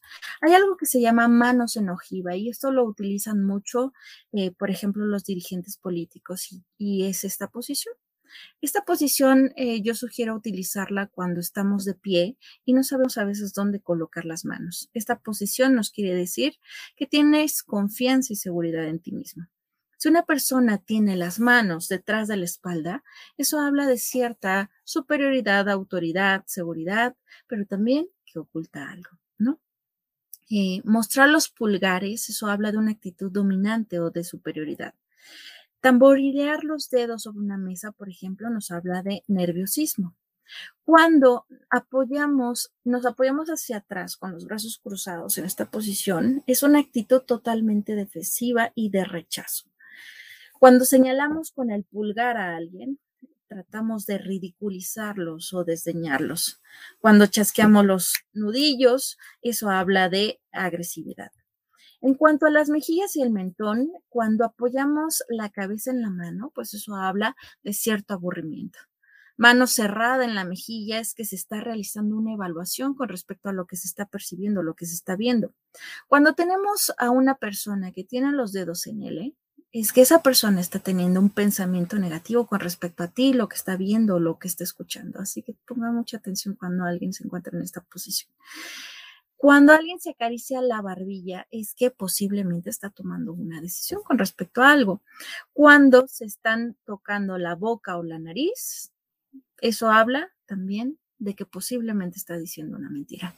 ¿Por qué todo esto es importante conocerlo? Porque interactuamos con las personas de manera cotidiana y a veces eh, no está exento lo que nosotros este, eh, pues estamos presenciando con lo que estamos este, interpretando. Entonces es muy importante saber cuando alguien está aburrido, cuando alguien tiene un pensamiento negativo, cuando debemos de cambiar la estrategia, cuando no lo estamos convenciendo, si en el caso es que se dedican a las ventas. Entonces nos comunicamos todo el tiempo y estamos vendiendo todo el tiempo con respecto al lenguaje no verbal. Voy a, voy a quitar esto porque creo que, que no se ve muy bien y denme un segundo porque creo que, que se va a apagar mi computadora. Entonces, disculpen la, la interrupción, pero no quisiera que nos quedáramos a medias con la, con la transmisión. Bien. Entonces, voy a seguir con algunos otros indicadores, ¿ok? De lenguaje no verbal. Por ejemplo, cuando alguien se aprieta la nariz, es que está haciendo una evaluación negativa acerca de ti o de tu persona. Si alguien se acaricia la nuca, generalmente es enojo y frustración. Si alguien tiene una palmada en la frente, es que posiblemente olvidó algo. Em, cuando estamos en contacto con otra persona y apenas los estamos conociendo, normalmente estrechamos las manos, o por lo menos eso se ocupaba antes de la pandemia. Pero a veces la presión de las manos nos, nos comunicaba mucho con respecto a quién era la otra persona. Un apretón de manos demasiado fuerte, evidentemente, habla de que la persona es dominante, es agresiva, y un apretón demasiado débil puede hablar de que es una persona insegura y con falta de confianza en sí misma, ¿no? Ahora, ¿qué es lo que pasa con el cruce de, brazos? ¿no? Un cruce estándar a la altura del pecho nos habla de que la persona tiene una actitud defensiva o negativa o posiblemente se siente insegura. Cuando hay un cruce con los puños cerrados, la persona está en defensa y en hostilidad. Cuando hay un cruce con la toma de brazos, hay una actitud negativa o de restricción. A veces tenemos cruces parciales en donde sin querer eh, solamente nos estamos eh, tocando una parte del cuerpo y nuestro brazo cruza. Nuevamente siguen siendo actitudes defensivas, pero es em, que la persona evidentemente no está abierta ni afectivamente ni emocionalmente para poder interactuar con la otra persona. ¿Qué es lo que pasa si yo, por ejemplo, aprieto libros o papeles en contra de mi pecho? Pues eso habla de una persona que normalmente está nerviosa, ¿vale? Ahora, ¿Qué es lo que pasa con los cruces beta de las piernas? El cruce estándar, como normalmente nosotras las mujeres nos, nos, cruzamos, pues eso nos habla de una actitud defensiva y si ustedes lo ven de manera visual, la parte instintiva, que es la parte de la cintura, se está haciendo muchísimo más pequeña. Esto es porque las mujeres normalmente, y por estereotipos de género, nos han enseñado a que debemos de reducir eh, nuestras expresiones sexuales e instintivas. Entonces, mientras más pequeña te veas de tu parte instintiva, vas a ser catalogada como una mujer que entra en, los estereotipos de cómo tiene que ser una mujer decente, sumisa y que no exponga sus instintos ni su sexualidad, ¿no? Yo les hablaba eh, que hay una división eh, muy sencilla acerca de cómo interpretar el lenguaje no verbal. Lo vamos a dividir en la cabeza, en el cuello, en la parte del pecho, en la parte de la cintura, ¿no? Hacia abajo y la parte de los pies. Si quieres saber cómo está el pensamiento de alguien, observa su cabello. Así tiene, como tiene su cabello, tiene sus ideas. Si es una persona que normalmente no le gusta peinarse, pues bueno, estaremos hablando que posiblemente tiene pensamientos desordenados, que no tiene pensamientos muy fluidos, que digamos. Eh, aquellas personas, por ejemplo, que eh, suelen acicalarse mucho, por ejemplo, lo vemos en el caso de los militares, en donde, eh, por ejemplo, eh, no tienen cabello, se los rapan. Esto es porque también el cabello simboliza la vitalidad de las personas. Ahí podemos ver qué tan saludable es alguien. Posteriormente tenemos el cuello, que es la zona de transición en donde baja el pensamiento y sube la emoción. Cuando alguien no puede expresar algo que quiere, algo que siente, entonces comenzamos a incluso a tartamudear. Ustedes hagan la prueba. Cuando alguien eh, tiene dificultades para decirle algo a otra persona, va a tener ciertos dolores de garganta, va a comenzar a somatizar. ¿Por qué? Porque no puedes decir algo que se te atore en la garganta, ¿no? La zona de transiciones, esa se llama. Después viene la parte emocional. Podemos identificar a alguien cuando... Eh, pues cuando está, por, por, ejemplo, de duelo, cuando tenemos a alguien que en la parte emocional está de negro, pues muy posiblemente sea una persona que tenga baja vitalidad, que eh, posiblemente esté pasando por un duelo y por un duelo se entiende como una pérdida amorosa, que haya habido un fallecimiento de algún familiar, etcétera. Después tenemos la parte instintiva, que es de la cintura hacia abajo. Ahí podemos ver cuando alguien ya comió bien, ya durmió bien, ha tenido suficiente sexo y está suficientemente hidratado. Normalmente las personas que no tienen completas o satisfechas sus necesidades fisiológicas van a oscurecerse la parte instintiva o utilizan jeans que están rotos, por ejemplo. Entonces, ahí nos damos cuenta que algo instintivo está fallando. ¿Cómo nos damos cuenta cuando alguien no tiene la suficiente motivación para seguir adelante en su vida? Observamos sus pies y vemos si tienen, por ejemplo, eh, una, una, predominancia en utilizar zapatos negros, zapatos oscuros, pues no ve un futuro demasiado prometedor. Por ejemplo, cuando alguien, una mujer, trae sandalias y es una presentación pública, posiblemente estemos hablando de que es una persona que no se relaciona bien con los demás y es una agresión social, por ejemplo, traer sandalias cuando es una, una situación de negocios o, un evento donde eh, tienen que ir demasiado formales. Entonces, bueno, continúo un poquito porque eh, eh, tenemos muy muy poco tiempo. También em, podemos ver la incomodidad de las personas cuando tienen cruces de los tobillos, ¿no? Puede ser que la persona se encuentre incómoda, que se encuentre tenso, que esté disimulando una actitud negativa, ¿no? Eh, golpear acompasadamente el pie, a veces esto lo vemos en reuniones familiares, eso habla de que la persona posiblemente se sienta nerviosa, al igual que el estar balanceando la pierna, ¿no? Cuando hablamos de ojos y mirada, Bien, aquí tenemos que ser muy observadores porque vamos a ver cuando a alguien se le dilatan las pupilas. Esto claro que tiene que ver con el contexto, ¿no? Si nosotros tenemos una baja cantidad de luz, evidentemente se van a dilatar las pupilas y cuando es lo contrario, se van a contraer. Pero eh, cuando estamos en un ambiente eh, normal, eh, común, cuando la persona se le dilatan las pupilas, eh, habla de que es una persona sincera, con una actitud práctica, que posiblemente se sienta atraído hacia ti, tiene interés o a veces que esté diciendo mentiras. Eh, nosotros como seres humanos se nos contraen las pupilas evidentemente con el aumento de luz, pero también cuando estamos enojados. Entonces se contraen como si fueran ojos de serpiente. A lo mejor no lo notamos porque lo que queremos es salir cuando alguien esté enojado, pero si somos un poquito observadores, vamos a ver esa contracción de pupilas. ¿Qué es lo que ocurre cuando acabamos de conocer a alguien y tiene anteojos de sol?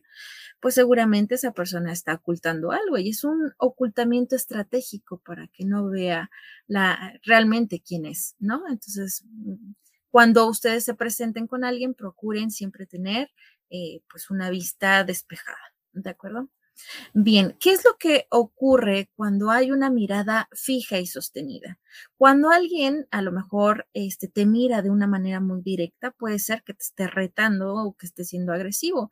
Hay gente que incluso no sabe coquetear y en su afán de poder eh, hacerte saber que le interesas, pues puede estar eh, emitiendo el, el significado o, el sentido incorrecto, ¿no? Entonces, eh, evitar las miradas fijas y sostenidas porque pueden provocar incomodidad en la persona que lo percibe. Eh, si tú estás hablando con una persona y está, está mirando hacia todos lados o pasea la mirada por la estancia, pues evidentemente demuestra que el tema o tú no le interesa y que eh, puede sentirse inseguro o temeroso. Bien. Em, vamos a ver también que cuando estamos en una reunión de negocios, la gente va a mirar este, tus ojos y tu frente. Cuando estamos entre amigos, normalmente van a observar tus ojos y tu nariz. Y cuando la gente pretende algo un poco más íntimo, va a mirar de los ojos hacia abajo. La boca posiblemente, el pecho. Entonces así es como podemos determinar cuando es una mirada de negocios, cuando a alguien le interesa lo que estás diciendo, cuando a alguien le interesa interactuar contigo de manera amistosa o cuando alguien ya pretende un poco más. ¿De acuerdo? Em, también las posiciones de la cabeza. Por ejemplo, cuando alguien se inclina de manera lateral, su cabeza cuando está hablando contigo, eso habla de que tiene interés. Cuando alguien tiene la cabeza inclinada hacia abajo, posiblemente muestra inseguridad, rechazo o tristeza. Cuando tiene la cabeza hacia arriba, posiblemente están en una actitud evaluadora o que se siente superior. Aquí tenemos otras actitudes, ¿no? Por ejemplo, cuando alguien se arregla la corbata, cuando se arreglan las mancuernillas, cuando estás enfrente de alguien, eh, se toca, se arregla el cabello, eh, se pone los pulgares en el cinturón, hay exhibición de muñecas o ondulación de caderas, pues eso es que esa persona te está coqueteando. Bien. ¿Y qué signos eh, podemos tomar como aquellos que son de alerta o agresión. Por ejemplo, cuando tú estás con alguien y este alguien se pone las manos en la cintura, cuando se ponen en, cuando están sentados en el borde delantero de la silla, se toman de las rodillas con las manos o están deteniendo el asiento. Eso habla de una actitud de que ya me quiero ir. Em, cuando eh, hay personas que se montan en la silla, quiere decir que la ponen al revés y la parte de, mm, eh, del respaldo se la ponen en el pecho y se sientan de ese modo. Eso habla que se están protegiendo de manera emocional, ¿no? Ustedes ven que ocupa la silla como un escudo. ¿Y qué es lo que protege? Pues esta parte que ya habíamos hablado, que es la de los afectos, ¿vale? Entonces, ¿cómo reconocemos cuando una persona es más pensante, es más emocional o es más instintiva? Solamente viéndola. Ustedes pueden observar incluso la, fisonomía natural de la persona. Seguramente tiene algo más grande en su cuerpo o algo que está resaltando más. Por ejemplo, este, si hay una persona que tenga unas caderas demasiado anchas y unas piernas demasiado anchas que el resto de su cuerpo, eso nos habla que es una persona demasiado instintiva. Si la parte del pecho, por el contrario, está eh, pues a lo mejor más grande, inclusive la espalda, habla de que es una persona demasiado emocional y cómo tienes que llegarle a esa persona, pues a través de eh, ser más cuidadoso con lo que dices y con cómo lo dices. Y si es una persona demasiado intelectual, vamos a ver que la parte de su cabeza la va a estar engrandeciendo de algún modo, ya sea con su cabello, ya sea con un sombrero, con una gorra, etc. Entonces, eh, dependiendo de, de, su fisonomía, también podemos ver ¿Qué es lo prioritario para esa persona? ¿Lo mental, lo emocional o lo instintivo? ¿De acuerdo? Y luego tenemos este, en otros signos de alerta, por ejemplo, cuando alguien aprieta los puños, esto es otro signo de agresión.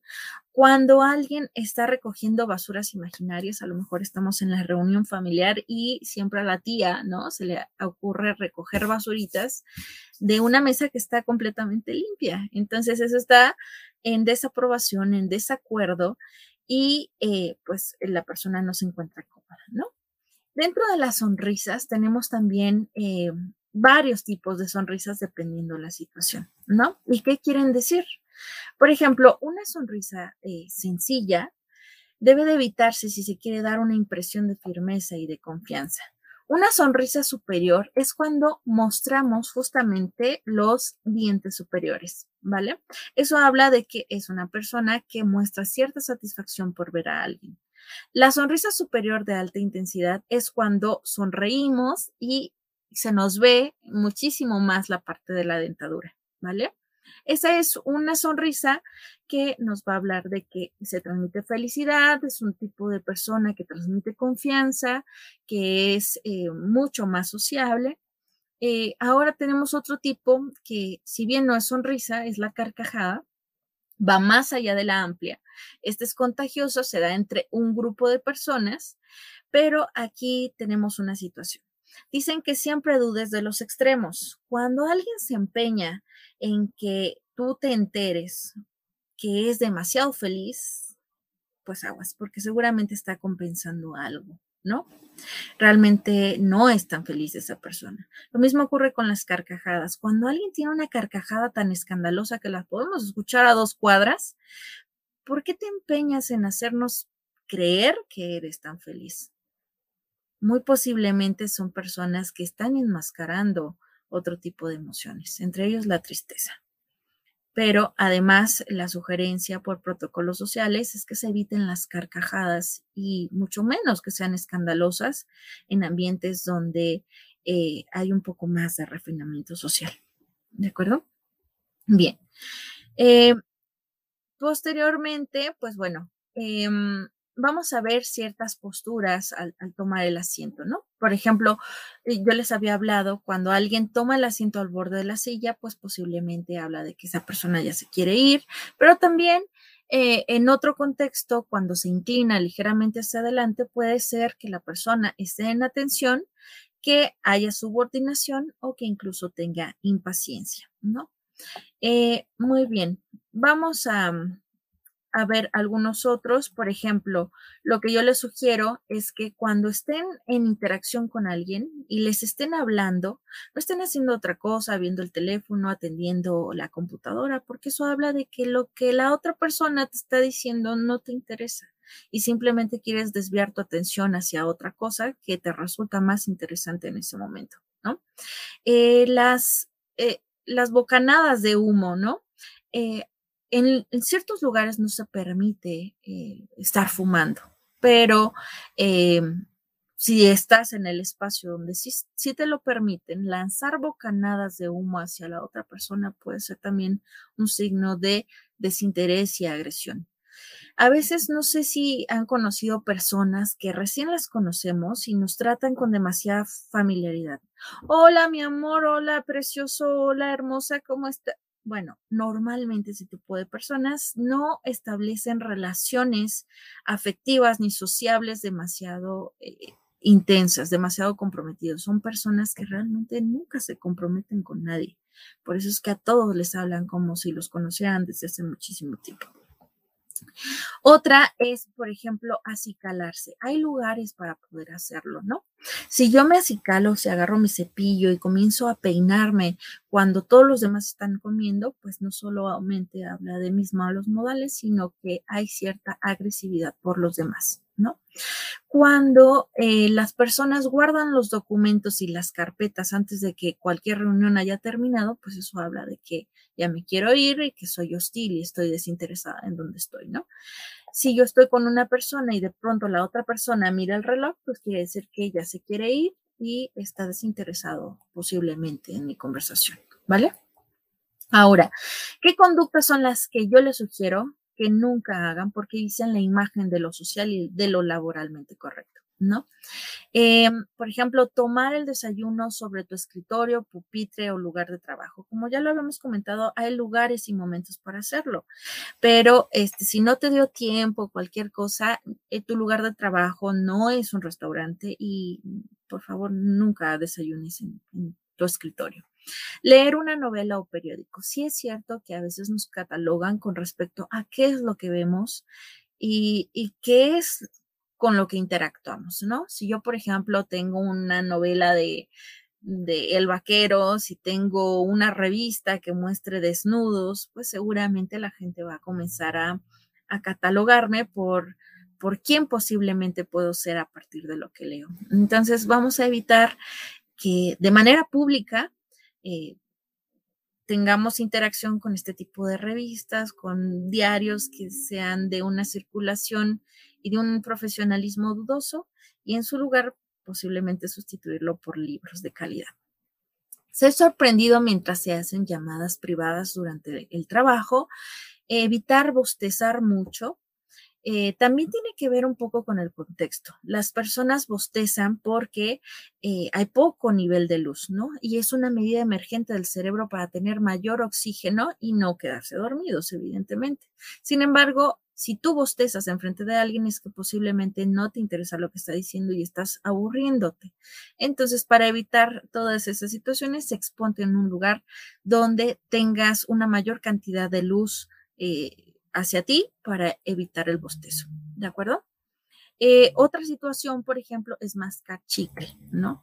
Este, yo sugiero no, no hacerlo porque em, nuestra imagen puede no verse tan profesional. Em, lamentarse mucho.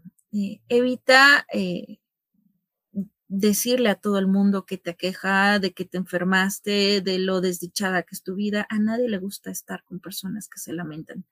Hay profesionistas que están muy dispuestos a poder escucharte y a buscar soluciones a lo que te aqueja, pero eh, el hecho de que estés exponiendo de manera constante a los demás lo desdichada que es tu vida no solamente va a provocar que los demás se alejen de ti, sino que además no les interese o no, o no sumen para solucionar estas situaciones que te aquejan, ¿vale?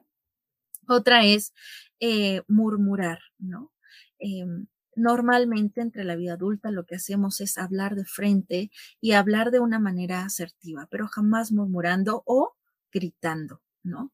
Eh, si yo tengo que decirle algo a una compañera o compañero de trabajo, voy hasta su lugar y le expreso lo que tengo que decirle, pero eh, evitemos que nuestro lugar de trabajo, por ejemplo, se convierta en un tianguis, y no porque esté mal, sino porque son contextos totalmente diferentes y hay que manejarnos de una manera distinta, ¿no? Em, por ejemplo, no saludar a los presentes al lugar en el que se asiste. Así sea que yo vaya en el transporte público, que vaya entrando a mi lugar de trabajo, a la empresa, tengo que tener la delicadeza de saludarlos a todos, porque además voy a dar una impresión distinta acerca de quién soy. Posiblemente no me devuelvan el saludo, pero ellos ya se quedaron con una imagen acerca de que esta persona tuvo la atención y es tan delicada que saludó cuando llegó, ¿vale? Del mismo modo al despedirse. Tener un lugar de trabajo demasiado desasiado. Dicen que como tienes tus cosas, tienes tu vida y tu vida interior. Observa cómo tienes tus cosas, tu habitación, tu lugar de trabajo. Así tienes tu mundo emocional y tu mundo mental. Si hay cierto desorden, por favor, acomódalo. Hay cambios que se hacen de adentro hacia afuera y hay cambios que se producen también de afuera hacia adentro. Así que es momento de reflexionar y si no hay tanto orden, pues puedas comenzar a considerarlo. Eh, por otro lado, dejar sobre el escritorio las tazas de café. Eh, por otro lado, es poner demasiadas fotos o postales en el escritorio. Eh, cuando te asignan un lugar de trabajo, normalmente es la oficina, la computadora es de la empresa y ese espacio, ese cubículo, también es de la empresa. Cuando yo pongo las postales de mi sobrino recién nacido, de mi hijo, de, todos mis primos, estoy convirtiendo mi espacio, me han dicho que lo personalice, pero no que lo haga mi recámara o que lo haga un altar de adoración familiar lo que se sugiere es tener un marco pequeño para que si tú quieres puedas voltear a ver a tu familia o a alguien que quieras, pero solamente una. Tampoco lo pongas de protector de pantalla a los bebés, a tu familia, a tu novio con, con el beso de lengua. Jamás se hace eso se pone un protector de pantalla que sea neutro, porque muy posiblemente haya otras personas que puedan utilizar tu computadora. O tal vez no, pero la computadora, si está en la empresa, es de la empresa y no te pertenece. Así que vamos a tener cuidado con esa situación. Em, usar maletines de plástico.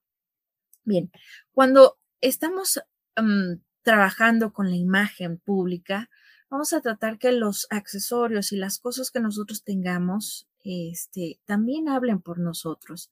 Eh, los maletines de plástico no necesariamente son los más finos ni los más elegantes. Lo que se sugiere es que si tú vas a transportar documentos o cualquier cosa que vayas a utilizar que sea en un maletín de piel y no de piel sintética, sino de piel natural.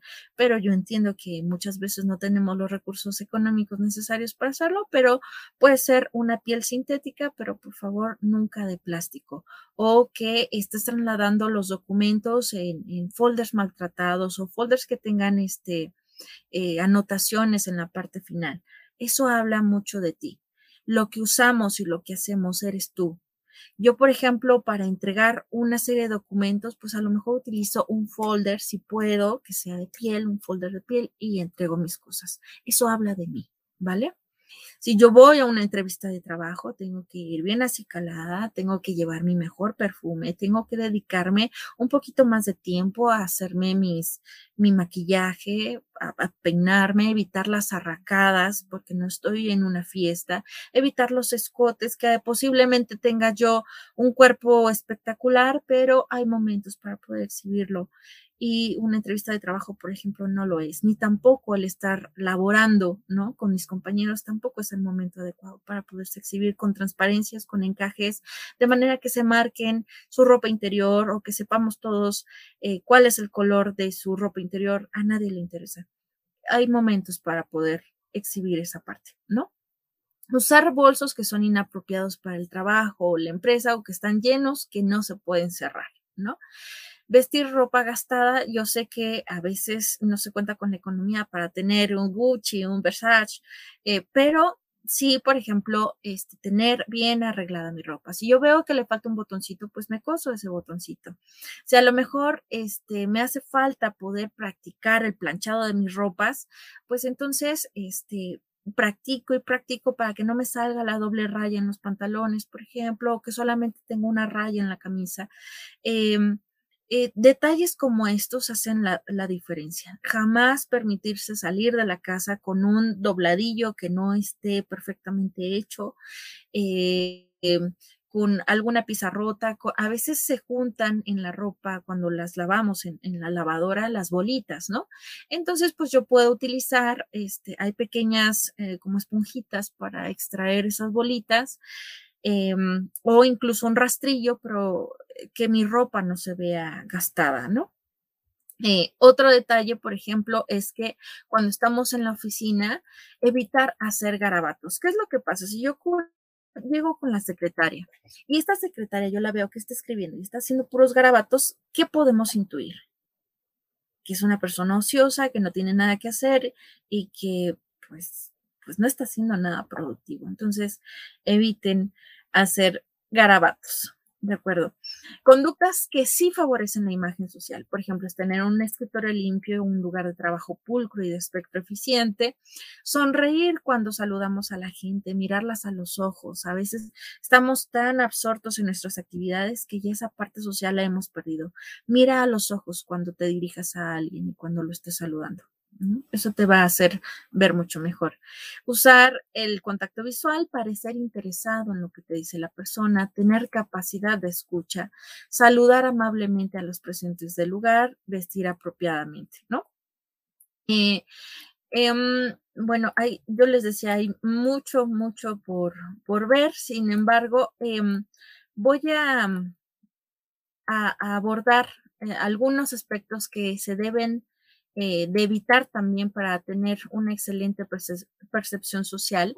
Eh, por ejemplo, si yo por alguna razón llego tarde a una reunión de trabajo, me tengo que disculpar, pero no tengo que explicar por qué. Ay, es que fíjese que mi carro se descompuso y entonces contraté un Didi y el Didi no llegó y me cobró más caro y le dije que no y me vine caminando. A nadie le importa. Simplemente es, discúlpeme eh, y sigues con tus actividades. Solamente eso, ¿vale?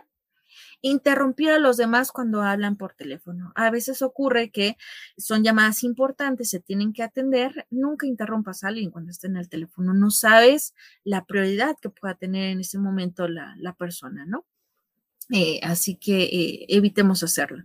Hablar en voz alta con alguien delante del escritorio de la otra persona, ¿no? Es lo que hablábamos acerca de estar gritando. Cuando se utiliza la computadora de un compañero, eh, procurar finalizar todos los programas que nosotros utilizamos y no dejarlo así abierto con las 50 mil ventanas. Si pides algo, si pides un artículo a, tu compañero, es eh, pues evidentemente de muy mala educación no devolverlos. Si hay una fotocopiadora también en la empresa eh, y la atascas, y que esperas a que el otro sea quien la repare, ¿no? Lo que se hace apropiadamente es que si hay algo que causaste desperfecto de una manera involuntaria, tú seas quien lo arregle antes de que llegue la otra persona, ¿no? Otro es em, no detener el ascensor cuando otro se está aproximando, sea hombre o sea mujer. Si yo soy mujer y veo que se aproxima un hombre, tengo la delicadeza de detener el ascensor para que la otra persona pase. Eso es lo que se hace de manera civilizada, ¿de acuerdo? No importa tu género. Eh, los, lo recomendable es que tengas la atención con otro ser humano, ¿vale? Colgar al teléfono cuando usted ha marcado el número equivocado y en lugar de disculparse, pues simplemente lo cuelgas. Aunque la otra persona no sepa quién soy, si yo cometí un error, me disculpo por ello. Disculpe, me equivoqué de número y cuelgo. ¿De acuerdo? Otra puede ser eh, olvidar decirle a tus amigos o a tus compañeros en qué lugar te pueden localizar, sobre todo cuando salen de vacaciones. A veces es que tú eres el único que sabe hacer algo y a lo mejor por alguna situación no encuentran la información que tú dejaste y el hecho de que te desconectes durante vacaciones y que nadie pueda contactarte, eso no solamente puede generar problemas en la empresa, sino que además es frustrante para todas las personas que están a tu alrededor. No te digo que te lleves el teléfono para que sigas trabajando, pero sí en caso de emergencia poder contestar, porque a veces de eso depende que se haga un buen trabajo colaborativo, ¿no? Eh, fumar en los pasillos, ¿no? O en el lugar de trabajo de otras personas, no a todos les gusta eh, pues oler a cigarro, así que vamos a evitarlo, ¿no? Si se trasladan las sillas de una sala de reuniones a otra y no la devuelves a su sitio, pues bueno, eso habla también de la atención que puedes tener con respecto a otras personas. Si agarras una silla, vuelve a dejar esa silla de la sala de reuniones en su lugar. No responder invitaciones. A veces em, ya se nos ha hecho muy práctico que nos mandan una invitación por WhatsApp, oye, te invito al bautizo de mi hija o a cualquier cosa. Entonces, siempre responde los mensajes, ¿de acuerdo? Yo sé que a veces no puedes tener mucho tiempo, pero por delicadeza eso se hace, siempre con un saludo y despidiéndote, más el contenido, por supuesto, de lo que tú quieras decir. Em, no dar respuestas rápidas a preguntas simples y que la gente esté cavilando, ¿no?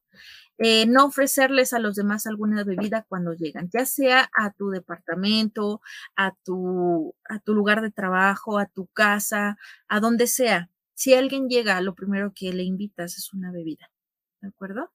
Eh, por otro lado, em, em, comer en el ascensor o en los corredores, eso también eh, tratarlo de evitar.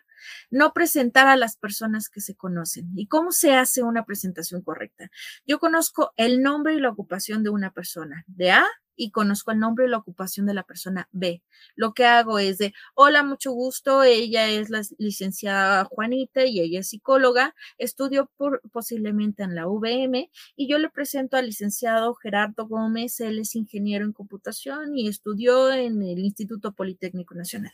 Posiblemente a través de eso puedan tener este, algún eh, información en común o, posiblemente de interés. A lo mejor a la licenciada Juanita se le, se le ocurre contratar los servicios del licenciado, del ingeniero Gerardo. Entonces, esa parte comunicativa normalmente la tenemos que comenzar a practicar, ¿vale? Eh, em, otra, por ejemplo, es atender el teléfono durante una reunión y hablar mucho tiempo mientras los demás esperan. Eso es terrible, ¿no? Cuando le estás hablando a alguien y este, por alguna situación, está hablando por teléfono y que esté horas y horas y horas. Lo que te está diciendo es, no me interesa estar contigo y es mucho más interesante lo que me está diciendo la persona en el teléfono. Así que eh, traten de evitarlo también. Eh, nuevamente así calarse en su escritorio. Yo sé que a veces y sobre todo las mujeres mm, nos da por, por, por vernos bonitas y a lo mejor yo llego a mi oficina y agarro la tenaza y me quiero hacer ahí los rulos, pues no, ah, ahí hay momentos para hacerlo y si tienes un espacio de tiempo durante tu día, puedes hacerlo en el sanitario, ¿no? Igual retocarse el maquillaje, evitemos hacerlo en la mesa o en otros lugares donde no sean apropiados para ello, ¿no? Para ser fastidiado o desanimado cuando se atiende el teléfono, ¿no? Tratar de que siempre la gente se lleve la mejor versión de ti. Y si en ese momento estás cansado, pues bueno, mientras contestas el teléfono, te haces consciente de cómo lo estás contestando, con qué actitud lo estás haciendo, para poderle devolver lo mejor que puedas hacia esa persona, ¿vale? Otra es tener aires de superioridad, ¿no? Yo creo que a veces pasa que cuando las personas están em, posicionadas jerárquicamente, a veces les da por mirar de menos a los demás, ¿no? Eh, creo que em, aquí la, la, humildad es lo que hace engrandecer a las personas, ¿no? Cuando alguien se siente superior por alguna razón, es porque anteriormente en su vida ha carecido de ciertas situaciones. Por ejemplo, si yo presumo mucho de dinero, de joyas y las estoy exhibiendo, muy posiblemente en el pasado padecí de muchas carencias y ahora le quiero hacer demostrar al mundo que es todo lo contrario y que ahora tengo y soy demasiado ostentosa con, con respecto a las cosas que llevo puestas, ¿vale? O sea, a lo mejor se hacen pasar como muy seguros, a lo mejor en algún momento también los humillaron y ya no quieren que siga pasando, pero eh, siempre detrás de, de esa máscara de, exacerbación, de exageración, siempre se esconde todo lo contrario y una historia de carencia o de sufrimiento. Así que, pues, evitar hacer ese tipo de expresiones. Y pues bueno, creo que es, es muchísimo todavía lo que se puede comentar. Eh, sin embargo, creo que ya se me acabó el tiempo. Sin embargo, tengo una guía y tengo muchísimos libros acerca del lenguaje no verbal que puedo compartírselos con mucho gusto a la parte administrativa para que bien eh, les pueda servir en su vida cotidiana. Hay muchos tips, incluso hasta el cómo vestir, y el cómo vestir ante determinadas situaciones. Así que, pues bueno, eh, yo dejo eh, de la voz de la, de la licenciada Verónica y del director Jesús Rodríguez para, para poder escucharlos. Muchísimas gracias, maestra Rodríguez. Muy interesante todos estos tips. Ya hemos tomado notas. en nuestros asociados que nos están acompañando en línea la mandan a felicitar. Y bueno, entre tantos comentarios, nos están pidiendo su material, maestra. ¿Hay posibilidad de que usted nos los proporcione y compartirlo con todos nuestros asociados? Todo, con todo gusto. E incluso les voy a hacer una carpeta. Tengo por ahí cerca de 10 libros de lenguaje no verbal. Les paso la presentación y los libros para quienes estén interesados puedan este, profundizar más en el tema con todo gusto. Muchísimas gracias, maestra Rodríguez. Fue un placer tenerla con nosotros. Vamos a pasar a hacer la entrega de su reconocimiento de manera virtual y para ello va a ser a través de nuestro presidente de la Asociación Mexicana de Contadores Públicos, el maestro José Jesús Rodríguez Ambrís. Gracias. Este, la verdad estaba muy interesante el tema. Eh, aquí todos haciendo, tomando notas. Esto está bien, esto está mal. Gracias mucho, gracias por compartir todo este expertise y bueno, también este por habernos este, apoyado en este algo, como sabemos, ahorita vivimos en contingencia y gracias por apoyarnos. La verdad, este, aquí la Asociación Mexicana de Contadores, aparte del tema técnico, somos 100% contadores, pues también la parte cultural es importante y todos estos, este, que hemos tenido con, ahorita con usted, créame que sí lo vamos a llevar a cabo porque sí, loco, se nos va, o hacemos de manera inconsciente, eh, tenemos algunas actitudes y con esto nos, nos ayuda, por eso es importante toda esta parte integral del profesional, no solamente eh, contadores, sino también eh, el público en general que nos está viendo, Deben, comentarle que siempre el tema cultural es más relevante, tiene, tiene más seguidores que el tema técnico y anteriormente era al revés. Pero gracias por estas ponencias. Ahora entendemos por qué es más atractivo. Bienvenida aquí a la asociación, mucho gusto. y bueno, ahorita fue de manera virtual. En un futuro esperemos aquí que conozcan nuestras instalaciones para que también eh, nos aporte más aquí a todos los asociados. La Asociación Mexicana de Contadores, Colegio Profesional en el Distrito Federal, AC, otorga el presente reconocimiento a la maestra Tabata Giselle Rodríguez Galicia por haber participado en la ponencia del tema Interpretación del lenguaje no verbal durante nuestro evento Jueves del Asociado. Muchas gracias y también recordando que es nuestro primer jueves del asociado de este 2022 y también déjenme comentarles este eh, por ahí traemos una alianza también con este grupo de Bolsa Mexicana de Valores, eh, a todos nuestros asociados y también con Coparmex Metropolitano. Estamos trabajando en agenda para poder dar todos estos beneficios a todos nuestros asociados. También déjenme comentarles que debido al gran éxito de la facturación electrónica Carta Aporte 4.02, nos van a dar otra vez este, los mismos ponentes nuevamente la misma este, curso y estamos definiendo la fecha y también comentarles que van a ser acreedores a un punto por, ese, por asistir a ese evento gratuito eh, en febrero. En el mes de febrero se les va a llegar vía, vía electrónica, vía correo electrónico y bueno, eh, aquí póngase atento a las redes sociales, también se va a difundir para estar atento. Muchísimas gracias, maestra Tabata, por su participación. Que pase usted una excelente noche. Les agradecemos a todos nuestros asociados que nos acompañaron en línea el día de hoy. No olviden seguirnos por nuestras redes sociales, Facebook, Twitter, YouTube, eh, eh, ahora hasta Spotify. Y les agradecemos habernos acompañado en esto, nuestro primer evento de Jueves del Asociados en nuestra segunda temporada. Yo soy Verónica Hernández y nos vemos hasta la próxima.